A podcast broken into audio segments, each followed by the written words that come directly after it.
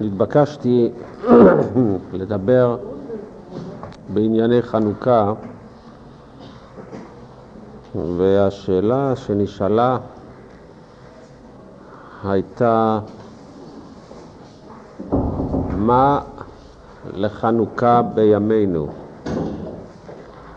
במילים אחרות, הרי חנוכה, זאת השמחה של חנוכה הייתה שזכו לטהר את בית המקדש,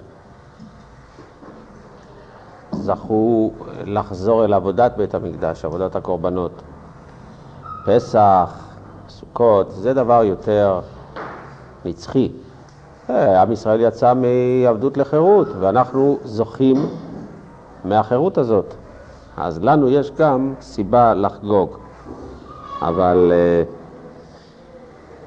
חנוכה נראה כאילו חג מקומי, חג זמני, חג שהיה מתאים למצב של בית המקדש, שזכו להקריב קורבנות. האם בחג החנוכה יש גם אה, יסוד נצחי, יסוד ערכי יהודי שקיים גם היום, ולא רק הצד ההיסטורי. ובכן, אה, אני מדגיש את זה תמיד, כל חג יהודי שנש... שהונצח לדורות על ידי ההלכה, היו הרבה חגים. הרבה תעניות, הרבה חגים שהיו לזמנם ולא נקבעו לדורות בהלכה. איזה חג נקבע לדורות? חג שהוא מאפיין יסוד בעבודת השם, בדרך היהדות, ולאו דווקא להנציח מאורע היסטורי. המאורע ההיסטורי היה אולי גורם, אבל לא סיבה. גורם זה דבר טכני שהביא לידי ביטוי יסוד רוחני נצחי. והסיבה לחנוכה, לא הגורם, זה לא היה שניצחו היווני, ניצחו את היוונים וחידשו את עבודת בית המקדש ומצאו פח שמן. זה, המאורע הזה רק נתן ביטוי, הוציא מן הכוח אל הפועל, יסוד שהיה מאז ומעולם, ולכן יש מחלוקת עם חג החנוכה, למרות שזה הרי אה, מדברי סופרים, אז יש רמזים בתורה על החג, ויש כאלה שרואים איזה חג מהתורה, עד כדי כך. מה פתאום? מה, מה, מה היסוד למחלוקת הזאת בכלל? היסוד למחלוקת הוא משום שאם זה חג מהתורה, זאת אומרת שזה אבן יסוד ביהדות. ומה זאת אומרת בתורה? התורה ניתנה לפני שהיה חג החנוכה. אלא זה היה כבר יסוד שתוכנן מראש על ידי נותן התורה, משום שזה יסוד ביהדות. הוא רק חיכה לגיבוש, להוצאה מן הכוח אל הפועל, הוא היה בשל על ידי המאורע ההיסטורי הזה, אבל הוא היה הרבה יותר מאשר רק מאורע היסטורי. כך זה כל חג שהונצח לדורות. וכך זה גם עניין של חג החנוכה. ו... קח למשל את פח השמן. איזה, איזה מין אה, נס. הנס הרי היה שניצחו מעטים את המרובים. ניצחון האיכות על הכמות. וזה דווקא מראה על היסוד היהודי שהאיכות לא מרובכם מכל העמים, בחר השם בכם, כי אתם המעט מכל העמים. זאת אומרת שכאן הסופה של האיכות לנצח. אבל, אני אמרתי אתמול קצת במילתא דבדיחותא וקצת ברצינות, שכשאני צריך, אה, אני מתבקש להגיד דרשה על משהו, אז בדרך כלל אין לי בעיה על מה לדבר, בחנוכה יש לי בעיה תמיד. הרעיון הזה כבר אמרתי, הרעיון הזה כבר אמרתי, זה כבר אמרו אחרים, זה, יש לי תמיד בעיה. זה מראה הנס של פח השמן הוא נס פרטי של כל יהודי ויהודי. אתה מרגיש כאילו שנסתתמו מעיינותיך ואין לך יותר מה להגיד. ואז אתה מצפה לנס, והנס בא. ואז אתה פותח את הפה ואומר, מה שישים אלוקים בפי אותו אדבר, ויוצאת דרשה יפה. נס פח השמן. ואתה מרגיש כך רק בחנוכה, באף, באף זמן אחר אתה לא מרגיש כך. זה, זה דבר מעניין. משום ש... מה, מה, מה זה חנוכה? אז בחנוכה יש סייעתא דשמיא לשפע. זאת אומרת, אתה מרגיש שלך יש כוח, יש לך מצברים מלאים, יש לך מקורות של שפע, אתה תוכל להשתמש בזה, יש לך חשבון בנק, אתה יכול לכתוב צ'ק, יש כיסוי. ובכן, בחג החנוכה אתה פתאום מרגיש שאין כיסוי, אין מקורות, נסתתמו המעיינות, אין כלום. אבל אתה צריך הרי לתת תוצרת, אתה צריך ליצור, אתה צריך לתת, אין לך מאיפה.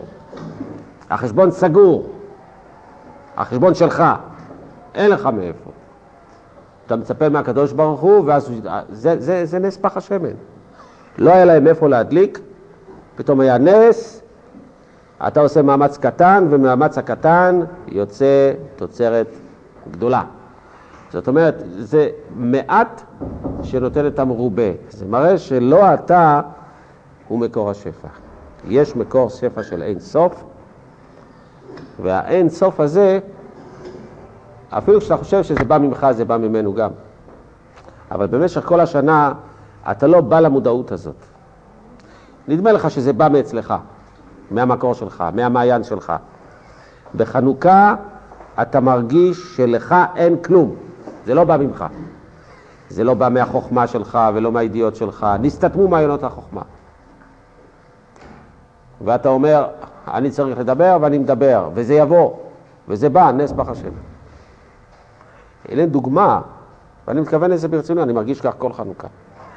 אני מוכרח להגיד לכם, הפעמים היחידות שהייתי מכין דרשות ומרגיש קושי מסוים להכין דרשה, זה תמיד היה בחנוכה, כשהייתי מתבקש לדרוש באיזה מסיבת חנוכה, מה שאני לא אוהב לעשות. ובחנוכה זה חג כל כך צבעוני, וקרו בחנוכה כל מיני דברים מעניינים ויוצאי דופן. ויש על זה גמרות, ויש על זה הרבה חז"ל, ויש על זה הרבה פוסקים. הרבה, המון. בכל זאת, יש לך הרגשה שאין לך חומר. משום שזה בדיוק מה שחנוכה בא להדגיש. אתה, אין לך כלום, הכל מהשמיים. ואין חג שמדגיש את זה כמו חג החנוכה. אתה מרגיש את זה בחוש. ויש סייעתא דשמיא בחג החנוכה, שאם אתה מרגיש כך, שאתה מקבל עזרה מהשמיים. ואתה מרגיש את זה יותר מכל חג אחר.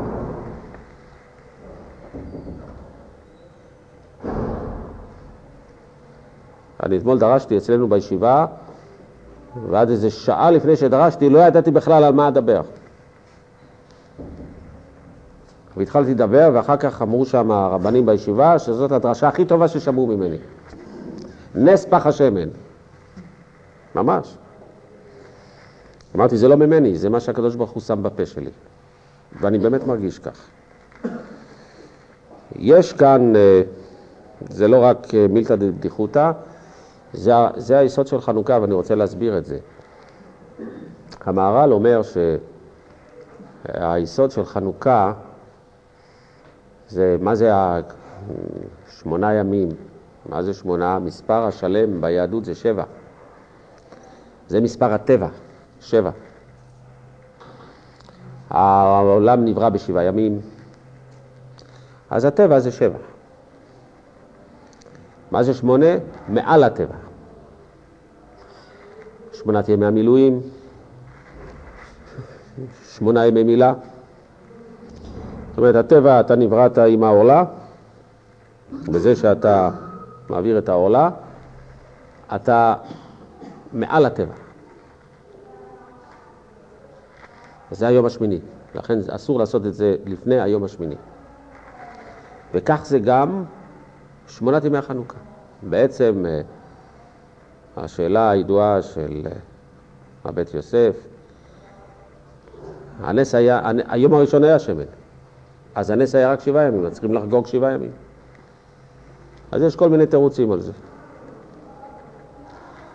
אבל אה, לפי המהר"ל אין קושייה בכלל, משום שעצם נס צריך שמונה ימים. בגלל שהיום השמיני זה מה שעושה את המעל לטבע, המספר שמונה. הוא מרחיק לכת במספרים. אומר למשל, אה, אה, היכל, היכל, כמה זה היכל? 65. כמה זה יוון? 66. היוונים יכלו לטמא את ההיכל משום שהיה להם כוח של טומאה יותר גדול מהכוח של הקדושה של ההיכל. הוא אומר עוד דבר, הוא אומר, המילים, האותיות היכל, כשאתה שומע, אתה שומע היכל, אתה שומע ה', כ', ל', זה האותיות בגלוי. בכתב, אתה רואה גם את היוד אחרי הה'. אבל בעל פה אתה לא רואה את זה. אז היוד, היוונים יכלו לקרוא את זה בכתב. הוא היכל, אנחנו יוון, הם היכל, אנחנו ננצח אותם. אבל כהן זה 75, זה לא 65. שם יש יוד, יוד זה 10, יש להם ביוד יותר. זה היוד הקטן, זאת אומרת, זה הסוד הסודי, זה הפח השמן שהיה מוחבא בחותמו של כהן גדול. זה היה בהיחווה, זה היוד הנחבאת, שלא רואים אותה כשמדברים, לא מרגישים את היוד. כך אומר המהר"ל, שהיוד הנחבאת כשמדברים, כשלא שומעים אותה, זה היה פח השמן הקטן שהיה חתום בחותמו של כהן גדול, ואת זה היוונים לא יכלו לראות. זה הכהן שיש לו עשר, יוד, עשר, יותר מאשר ליוון, יותר מאשר להיכל, ולכן בזה ניצחו. לכן הכהן בקודש הקודשים שאב משם את הכוח שיכל לנצח את היוונים, כך אומר המהר"ל. ואחר כך הוא אומר עוד דבר יפה.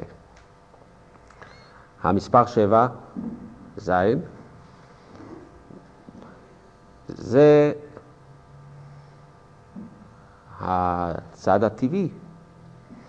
אז יש גם צד טבעי ביהדות, והוא בפסוק, כי נר מצווה ותורה אור. נר זה מצווה, תורה זה אור, מה ההבדל? מה ההבדל? אז על זה הוא לא אומר, אבל על זה יש אה, מישהו שאמר שכשהנר בוער, כדי שידלק אור, אז הנר מתמעט, נשרף. האור בא על חשבון הנר, נכון? נר מתמעט, כדי שהאור ידלק, שורף את החומר דלק, שזה הנר. אפשר להגיד על זה שכשאדם עושה מצוות, אז בעצם הוא מוגבל. אתה לא יכול לעשות כל מצווה, והמצווה שאתה עושה מוגבלת ביכולת שלך לעשות את המצווה ובקדושה שאתה משקיע בה. מצווה זה דבר מוגבל. אתה משקיע גם אנרגיה, אתה משקיע כסף, ואתה מקבל בהתאם להשקעה שלך, לא יותר, זה מוגבל. משום שהמצוות ניתנו לכל כוח בעולם, יש מצוות שנצמדו לכוחות האלה כדי לשלוט בהם. זאת אומרת כך, כשהקדוש ברוך הוא שם את האדם בעולם, הוא שם אותו בתוך הרבה הרבה כוחות. שם בו כוחות, כוחות חומריים, גשמיים, טבע. שם אותו בתוך סביבה של כוחות, והיה צריך לתת לו איזה מכשיר כדי שהוא יוכל לשלוט בכוחות האלה, אחרת מה הוא שונה מכל בעלי החיים? שהוא יהיה עבד לכוחות של הבריאה. אז הוא הצמיד לכל כוח שאדם עלול או עשוי להתייחס אליו, הצמיד לו מצווה. ואם האדם מתייחס אל הכוח הזה דרך המצווה, הוא שולט בו, שולט בכוח הזה. אם הוא מתייחס אליו כדבר טבעי, הכוח הזה ישלוט באדם. כלל. רצה הקדוש ברוך הוא לזכות את ישראל, לפיכך הרבה להם תורה ומצוות. זאת אומרת שאם אתה מתייחס לכל מה שאתה מתייחס, בין אדם לחברו, איזה חוויה שיש לך, מלחמת הקיום, בעיה אינטלקטואלית, רגשית, לא משנה מה, אם אתה מתייחס לזה כאל מצווה, אתה תנצח. אתה תשלוט בכוח הזה, והכוח הזה ישרת אותך. אתה תצליח. ויש מצווה בתורה לכל מצב ולכל כוח שאתה משתמש, שאתה מתייחס אליו, שהוא מתייחס אליך. לכל מצב קיומי, כל התנהגות של האדם, יש כוח ש... יש מצווה שצמודה אליו, אתה יכול לעשות את זה דרך מצווה, אתה יכול לעשות את זה סתם ככה. תעשה סתם ככה, זו בעיה שלך. אם אתה תעשה את זה דרך מצווה, זה בעיה של הקדוש ברוך הוא עוזר לך. כן? אה, להפך, אני מציע יותר, דבר יותר קשה, תנו אתם איזה דוגמה שאתם רוצים, של איזה כוח, איזה מערכת של התייחסות. ל, ל, לא משנה למה בעולם, תראו שיש מצווה בזה. יש לשם שמיים בזה. זה עצם היהדות, שכל מעשיך היו לשם שמיים. זאת אומרת, כל אדם, כל מה שאתה עושה, אתה עושה, אתה אוכל לשם מצווה גם. אתה יכול ליהנות מהאוכל כשאתה אוכל, אבל זה לשם מצווה. אז אפילו אם אתה מתחבר עם מישהו, עניין של חסד, עניין של ללמוד ממנו, או עניין של לעשות לו חסד, או, או לעשות איתו יחד איזה מצווה, לטווח קרוב או לטווח רחוק. אין דבר שלא יכול להתברג בתוך המערכת של המצוות. להפך, אולי אתם חושבים על משהו, איך הוא מתברג, בבקשה, תשאלו.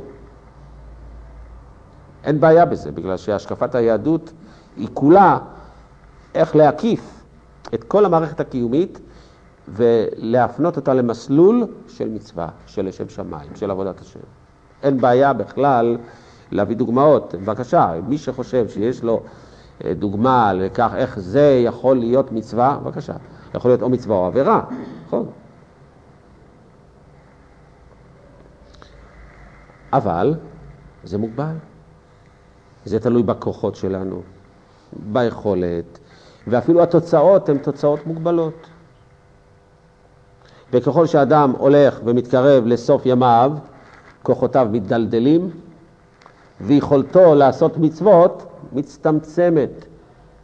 מה לעשות? ככה הוא בנוי. זאת אומרת, המצוות הן עומדות ביחס ישר ליכולת שלנו לחיות, לבצע דברים. זה כמו נר, זה הולך ודועך. איך אמר רבי ישראל מסלן, תתפעל פעם, למד לקח מוסרי גדול מסנדלר, שראה אותו מאוחר בלילה, עובד, והיה לו נר קטן שם. אז הוא אומר לו, למה אתה עובד כל כך מאוחר? אז הוא אומר, כל זמן שהנר דולק עוד אפשר לתקן. אוי, איזה דבר גדול הוא אמר פה, הסנדלר הזה. כל זמן שהנר דולק, הנר של החיים, כל מה שהוא דולק אפשר לתקן, אחרי שהוא נגמר חס וחלילה כבר אי אפשר לתקן. צריך לתקן, האדם צריך לתקן את עצמו. התרגש מאוד מזה, בצדק. כל זמן שהנר דולק אפשר לתקן, אבל הנר דועך, הוא מוגבל, הוא ייגמר פעם, הוא יכבה. אבל משום שהנר מתייחס, נר מצווה, המצווה מתייחסת למצב הטבעי של האדם. לקוחות, לכוחות הטבע. אבל התורה זה אור. אור, המהר"ל אומר, זה בא מאור שבעת הימים, זה בא מהקדוש ברוך הוא ישר, זה לא בדרך העולם, זה לא שייך לעולם, זה דבר אינסופי ביחס למצוות האחרות, ביחס לנר. אור זה מסוף העולם ועד סופו. זה מהאור השמור לצדיקים, והמהר"ל עושה מזה עסק גדול. הוא עושה חשבון פשוט. אה, אתם יודעים מה זה תקופת טבת. השמש יש לה תקופות. ובכן, הקדוש ברוך הוא ברא את האור בכ"ה באלול. אז, ברא, אז ברא השם את העולם, ואז אה, בכ"ה באלול אמר ויהי אור, ויהי אור. והאור הזה, זה האור האלוקי, אינסופי, שהוא כל מה שמאיר בעולם, כל מה שיפה בעולם, כל מה שטוב בעולם, זה בגלל שהאור האלוקי מאיר אותו. זה אור שמטהר, שמקדש, שמוציא מן הכוח אל הפועל, מה, מה עושה אור? אור זה לא כלום. אנחנו יכולים להסתכל על אור, אנחנו, להפך, אור זה דבר אבסורדי. ככל שמסתכלים עליו אנחנו מסתנוורים יותר, אז לא רואים כלום. אז מה זה אור? אור זה אמצעי כדי שנראה את, ה, את, ה, את החפצים, את המצב, את העולם. זה אור, כן? אור זה דבר מאוד מאוד משונה. לכאורה אור רואים, לא, את האור אתה לא רואה, אם אתה רואה את האור אתה, אתה, אתה מסתמא, אתה נהיה עיוור. אלא אם אתה משתמש באור לראות דברים לא מוארים, אתה רואה אותם יותר טוב. זאת אומרת, האור זה לא בשביל לשרת את עצמו בה, אלא לשרת את האחרים. זה אור. אתם שמים לב? זה אני מוסיף על המהר"ל. זאת אומרת, אני מסביר אותו. האור מסייע לך לראות את האמת בעולם. אם לא היה אור, לא היית רואה את העולם, היית עיוור, לא היית רואה כלום. אז לא היית יכול להבחין בין אמת לשקר. האור האלוקי זה אור רוחני, שמאפשר לך להבחין בין אמת לשקר, בין טוב לרע, בין דבר אמיתי לדבר מסולף. האור הזה נברא בקפה באלול. ובכן האור הזה זה אור אלוקי, זה לא שייך לעולם בכלל. אומר המהר"ל, בסוף, מה קורה עכשיו? אתם יודעים שבחנוכה, כ"ה בכסלו, היום הוא הקצר ביותר. ומהיום ואילך מתחיל היום להתארך. מדוע? משום שהאור הקודם שנוצר עד אז התמעט והלך, ומכאן נולד אור חדש בעולם. התקופה חדשה, תקופת טבת, והאור הזה מתחזק והולך עד תקופת תמוז, ששם היום הוא הגדול ביותר והלילה הוא הקצר ביותר. זאת אומרת, וזה דבר יפה מאוד, שיש לך כאן, חנוכה זה לא דווקא מה שקרה שם בבית המקדש, זה האור בעולם נולד מחדש. ירד מלהיות רק בדרג האלוקי והפך לאור ממשי האור נולד מחדש. ואז היום מתחיל להתארך לאט לאט, והוא נהיה הגדול ביותר בתקופת תמוז. זאת אומרת, זה, מה זה חג האורים? זה לא סתם איזה מילה מודרנית. חג האור, זה חג החנוכה. האור חוגגים את, הולד, את ההולדת, יום ההולדת של האור, ולא רק יום הולדת. האור האלוקי הרי נוצר בקפה באלול, ירד לעולם והאיר את העולם. המאיר לעולם ולדרים עליה ברחמים. זה ששפך על העולם אור של טוב, של רחמים, של התחשבות באדם. להבחין בין מעשה שאדם עשה מתוך רוע לב ומתוך שגגה. לרחם עליו, לעזור לו, זה הכל אור. בלי אור אדם לא יכול לעשות את זה. כדי להבחין בדקויות שבכוונה האנושית צריך אור אלוקי. אם אתה עיוור, אתה רואה את כל המעשים רק כמעשים ובלי הכוונות של העושה אותם, ואז זה רע מאוד. אוי ואבוי אם הקדוש ברוך הוא לא היה מתחשב בכוונות, בכוונות של העושה. בשביל זה צריך אור אלוקי, והאור אלוקי הוא שם למעלה, איך הוא יורד לפה? אז בחנוכה הוא ירד לארץ. כך זה יוצא לפי המהר"ל. התורה זה אור. כשאדם לומד תורה, בשונה מזה כשהוא עושה מצוות אחרות, זה כל מה שהוא משקיע בתורה, תראו לכם, כשאתה עושה מצווה, השקעת במצווה, קיבלת מה שהשקעת, לא יותר, לא פחות ולא יותר. כשאתה לומד תורה, זה כמו שאתה מדליק גפרור קטן, אתה נכנס לחדר כזה, חושך, אין שום קרן אור. אתה, אתה פוחד, אתה תיתקל בקיר, בכיסאות, בזה, אתה, אתה, אתה מפחד לזוז. מספיק גפרור אחד לחצי דקה, כדי שאתה תדע בדיוק לאתר את המקום, לדעת איפה אתה הולך, איפה אתה נמצא. מעט מן האור דוחה הרבה מן החושך. מספיק אור קטן מאוד, כדי שהחושך הגדול ייעלם, ואתה כבר תמצא את דרכך, וכבר תדע בדיוק מה הסכנה, מה לא הסכנה, ממה להיזהר. זאת אומרת, אור זה דבר בלתי מוגבל. ביחס לכוחות טבע אחרים.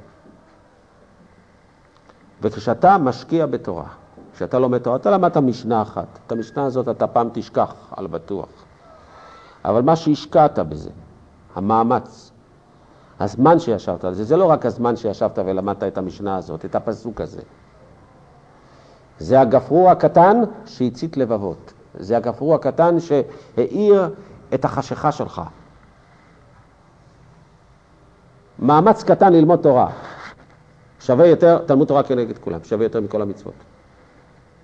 מי שלומד תורה, מעבירים ממנו עול מלכות ועול דרך ארץ. הוא הכניס אור לעולם, לחיים שלו. לא רק לחיים שלו, לעולם. אדם לא יכול להעיר, אדם יכול לעשות מצווה לעצמו. אדם לא יכול להעיר רק לעצמו. אומרים, יש ביידיש מושג, הצדיק אין פלץ. צדיק בפרווה. זה מושג של גנאי. הוא צדיק לעצמו. מה זאת אומרת? הוא רוצה להתחמם, בבקשה, תתחמם. תחמם את החדר, יהיה לך חם, כל מי שיבוא לחדר יתחמם איתך ביחד. למה לא? מה עושה הצדיק בעל גאווה שהוא כזה אגואיסט, כביכול צדיק? הוא לא חם, הוא רוצה לו חם, לובש מעיל פרווה, אז רק לא חם, לאחרים לא חם. אז, אז לאחרים אין מזה שום דבר. לא חם ולאחרים קר. אתה באמת צדיק, תחמם את החדר, יבואו עוד אחרים יתחממו איתך ביחד. זאת אומרת, הצדיק בפרווה זה הצדיק בעל הגאווה, האגואיסט, שדואג רק לעצמו. זה אתה יכול לעשות בכל מיני מצוות, שאתה נהנה מהם, אף אחד, מהם, אף אחד לא נהנה חוץ ממך. אם אתה לומד תורה, לא יכול להיות דבר כזה. ללמוד תורה זה, אם אתה מדליק לעצמך גפרור, מספיק כדי להעיר את כולם. אתה לא יכול להגביל את האור רק לעצמך. את החום אתה יכול להגביל רק לעצמך אם אתה לובש מעיל. אבל את האור אתה לא יכול. הדלקת גפרור בשביל לראות איך לקרוא, כולם נהנו ממך. האור הוא בלתי מוגבל. וכשאתה מצמיד את האור לנר, את התורה למצוות האחרות, כל המצווה נהפכת לתורה. כל הלומד הלכות חטאת כאילו קיים חטאת. אם אתה עושה מצווה ואתה לומד את הלכות המצווה, אתה הפכת את הנר לאור. בזה הפכת את המצווה לבלתי מוגבלת. שהאור הוא בלתי מוגבל, שהאור העליון ירד לעולם והופך את המעשים של האדם לבלתי מוגבלים, זה היסוד של חג החנוכה, שאותו פח שמן קטן, שהספיק ליום אחד, הספיק לשמונה ימים. שמונה ימים זה אין סוף. זה לא שמונה ימים, זה אין סוף. זה, מספר שבע זה סופי. אם זה היה מספיק לשבעה ימים, זה סופי. אז הנס לא היה גדול כזה. זה הספיק ליותר משבעה ימים, שמונה ימים. שמונה ימים זה כבר תשעה, זה כבר עשרה, זה כבר, זה כבר אין סוף. זה הגדלות כאן של הנס הזה, ולכן חוגגים אותו. זה במקרה קרה שם במקדש, זה יכול לקרות בכל מקום אחר. זה במקרה היה צמוד למאורע היסטורי, אבל זה לא, המאורע, זה לא המאורע ההיסטורי שאנחנו חוגגים. זה את היסוד הזה שהעולם קיבל שפע אינסופי מדבר סופי ומוגבל, ממעשה של האדם. שיכול לקרוא לאדם דבר סופי ומוגבל, ובכל זאת להיות אינסופי, אם האדם מצמיד אותו לתורה. רק התורה עושה את זה. וכל מצווה שאדם עושה כשהיא קשורה לתורה, היא כזאת. עכשיו, יש, יש כאן דבר מאוד מעניין. Uh, המחלוקת בין בית שמאי ובית הלל, אם מוסיף והולך, או פוחת והולך. זאת אומרת, אם uh, אתה צריך להתחיל בנר אחד, וכל יום להוסיף נר, זה בית הלל, מוסיף והולך. בית שמאי אומרים, פוחת והולך. אתה צריך קודם כל, ביום הראשון שמונה. שמונה נרות. ולהוריד עד הנר האחד. מדוע? קודם כל היה להם הרבה שמן. והשמן פחת והלך. ככל שנטמעתו הימים נטמע את השמן, אז תעשה את זה גם, זה ההיגיון. ההיגיון הפשוט, הטבעי. אתה רוצה לחגוג מעשה שהיה? תחכה את המעשה כפי שהוא היה. בהתחלה היה הרבה שמן, אחר כך פחת והלך. גם אתה במנורה שלך תשים הרבה שמן, בשביל הרבה נרות, כל יום תפחית, כמו שהיה בבית המקדש. זה אם אתה כאן מצווה לחגוג מאורע היסטורי ולהנציח אותו. וזה גם הלכה לא כמו בית שמאי, הלכה כמו בית הלל. מדוע? בעצם זה הרי קרה כמו שבית שמאי אומרים. אבל הכוונה של החג הייתה אחרת. הכוונה של החג הייתה לא להראות לך איזה מאורע היסטורי, אלא להראות לך דווקא דבר קטן שהופך לדבר גדול, שהופך לאין סוף, דבר מוגבל, סופי, שהופך לאין סופי. אז זה מוסיף והולך. יש בזה אבל עוד נקודה, שלפי דעתי היא יותר חשובה.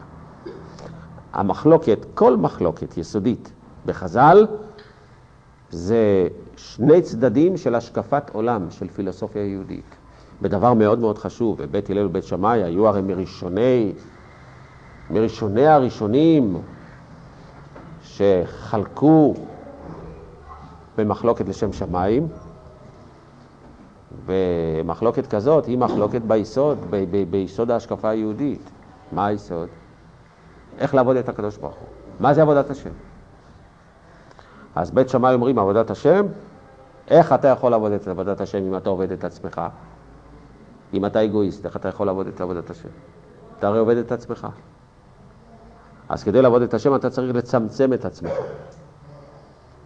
אתה צריך לצמצם את התאוות שלך ואת הרצונות שלך, לוותר, לפנות מקום לקדוש ברוך הוא. כמו שאמר לבן, ואנוכי פיניתי הבית. פיניתי הבית מעבודה זרה, מאלילים, ממחשבות רעות, ואז נתפנה הבית כדי להכניס מחשבות טובות. אבל אם אתה מלא וגדוש, אנוכיות, צרכים חומריים, מחשבות רעות, איך, איך, איך הקדושה תוכל להיכנס? אז אתה צריך לצמצם. אתה צריך אה, להפחית מהצרכים שלך, לוותר, אולי אפילו להסתגף, כדי לפנות מקום לקדושה שתחול עליך. זאת אומרת, פוחת והולך. כדי שאתה תגביר את הקדושה, אתה צריך לפחות. ומי זה הצדיק הגדול? זה שכבר אין לו צרכים ואין לו רצונות עצמיים ואין לו כלום. אז הוא כולו קודש להשם, כולו מסירות נפש להשם, הוא, לא, הוא, הוא לא, בכלל לא, הוא לא מטרה, הקדוש ברוך הוא מטרה. זה הגיוני, זה טבעי אפילו.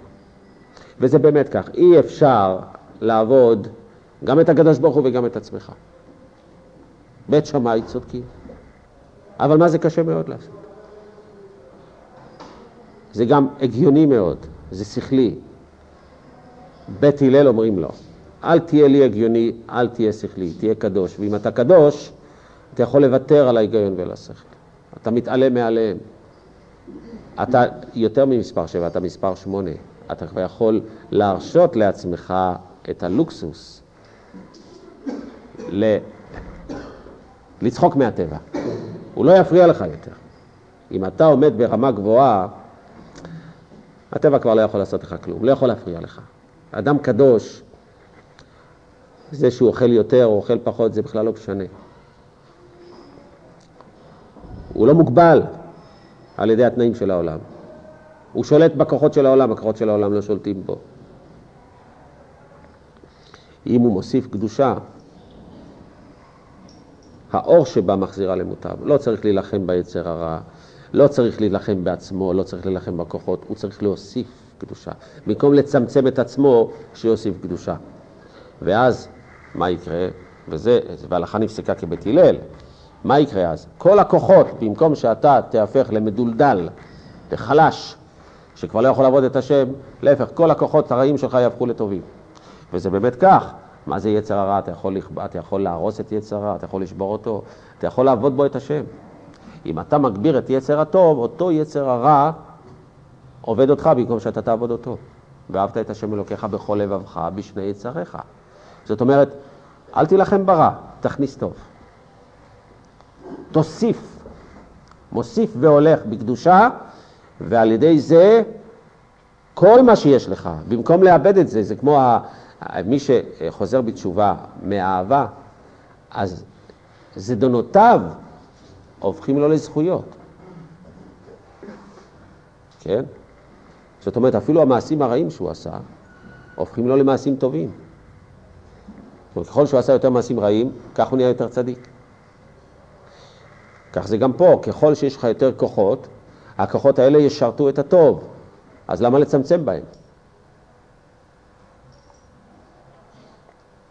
וזה הרעיון היהודי המובהק שנתקבל להלכה. זאת אומרת, הפילוסופיה היהודית בנויה על עיקרון הלא להילחם בחושך, להוסיף אור, להוסיף קדושה, וזה הסוד של האיכות שמנצחת את הכמות.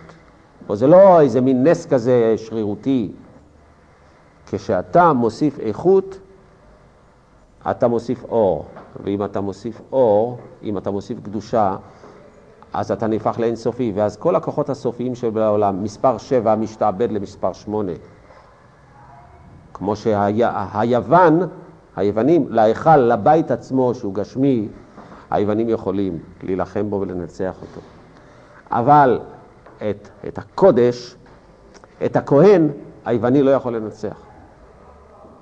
היווני יכול לנצח את ההיכל, את הבית, את האבנים, את העצ... קהילה חמתו בעצים ובאבנים. לא יכול לנצח את האדם, את הכהן הקדוש.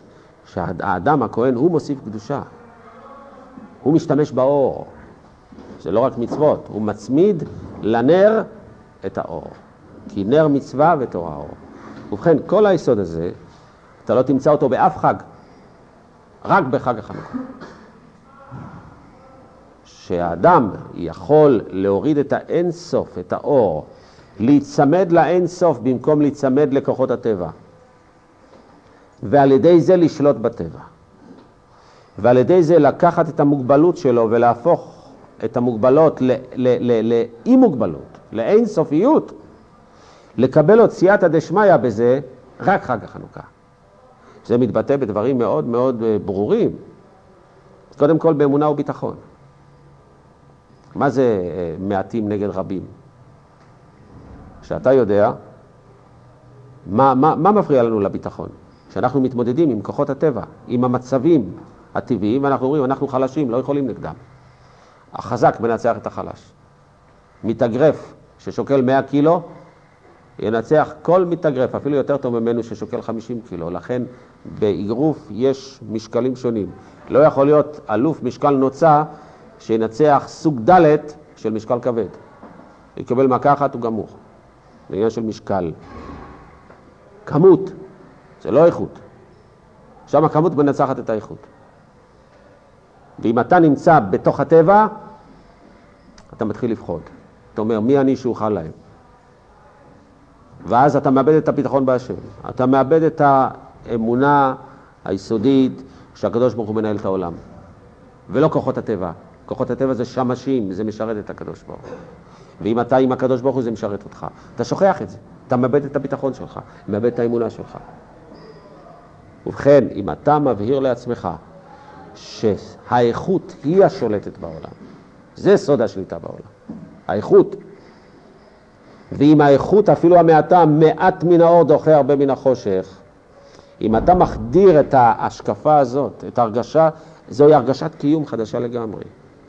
זו הרגשת קיום שאתה מרגיש שנולד בך כוח חדש שהוא לא נמצא בעולם, הוא לא נמצא בטבע, ואתה לא חלק מהטבע, אתה מעל הטבע, אתה מספר שמונה, אתה לא מספר שבע, וזה שמונת הנרות. שאתה מרגיש שנולד בך כוח חדש, האור נולד בחנוכה, נקודה. ואתה יכול להשתמש באור, ואם אתה משתמש באור, אתה תנצח את הטבע.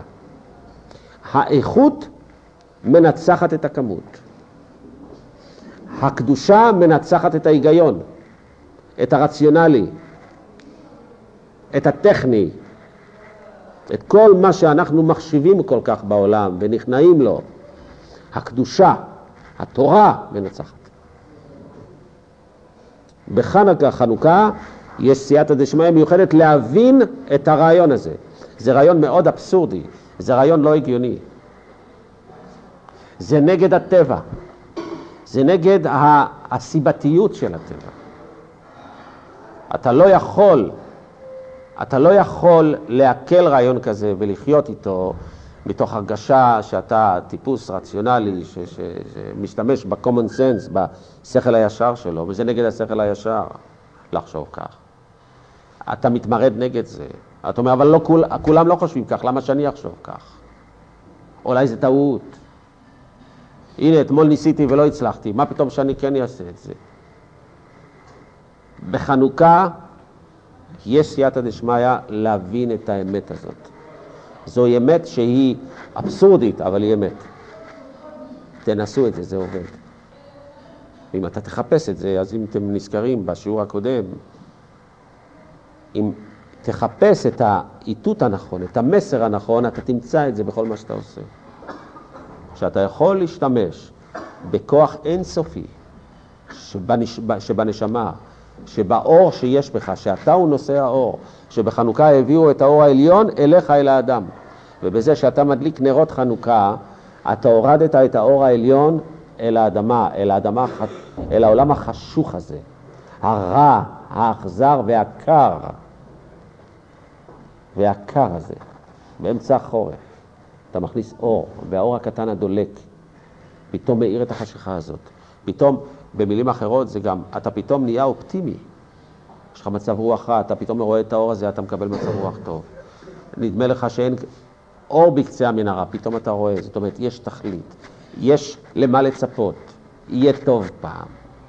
כל ההרגשה הזאת, למרות שעכשיו קשה לך, למרות שעכשיו אתה לא רואה מוצא מהסבך, ואתה אומר, לא, אני בן אדם, בן אדם אף פעם אסור לו להתייאש. יש אור בקצה המנהרה, יהיה טוב. להרגיש, למה? משום שהקדוש ברוך הוא בכל זאת שולט, ולא הרע שולט, למרות שנראה לפעמים שהרע שולט. להיזכר בזה, זה חג החנוכה. להיזכר שבידך להוריד את האור העליון למטה, אל החשיכה, להאיר מתוך החשיכה. אין חג שיכול להתחרות עם חג החנוכה בזה.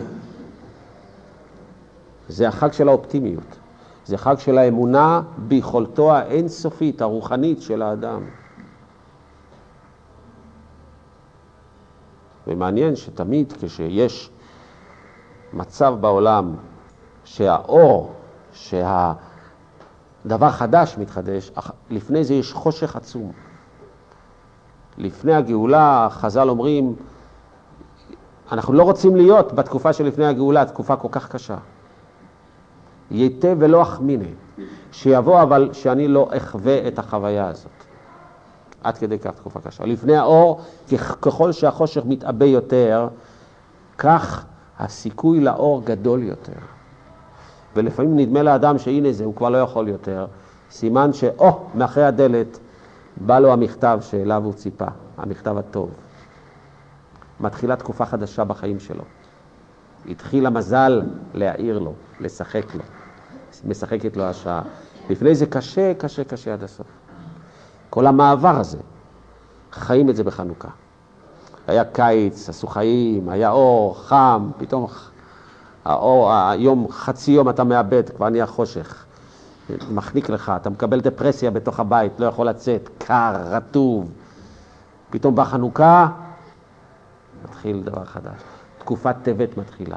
היום מתחיל להאריך. החמה נולדת מחדש. השמש, האור נולד מחדש. כל העולם נהיה יותר מחייך. נהיה לך טוב על הנשמה. אתה מרגיש שאם אתה נמצא במצב קשה, אתה הוא הקובע מתי לסגור אותו ומתי להתחיל מחדש. ההרגשה הזאת שאתה אינסופי ואתה יכול להתגבר על מצב סופי ולא להיכנע לו, זה מצב של אמונה. זה מצב של ידיעה שאתה לא חלק מן הטבע, אתה מעל הטבע. ואם אתה רק תשכיל להשתמש ותדליק אור. לכן מצוות נר חנוכה היא מצווה שההלכה כל כך הרבה מטפלת פה, הגמרא והפוסקים, זה, זה, זה... לכאורה, מה, הולכים מדליקים, אומרים, אומרים את הברכה וזהו זה, זה לא, אין, אין לזה טרחה גדולה. זה נראה דבר קטן, אתה גומר אותו בחמש דקות. ובכל זאת, המקום שהוא תופס ביהדות הוא מקום מכובד ביותר, מרכזי ביותר. גם בהגדה וגם בהלכה, וכל החג, החג של שמונה ימים, זה החג הארוך ביותר. שמונה ימים. כל היום שבעה ימים, שבעה ימים.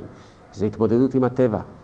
כאן זה כמו, תשווה את חג החנוכה עם שאר החגים, זה כמו כל המצוות עם המצווה של התורה. מצוות מוגבלות לטבע, התורה לא מוגבלת בטבע. חג החנוכה זה בשביל להיות מעל הטבע. הנס החנוכה שלי נגמר, יש לכם שאלות?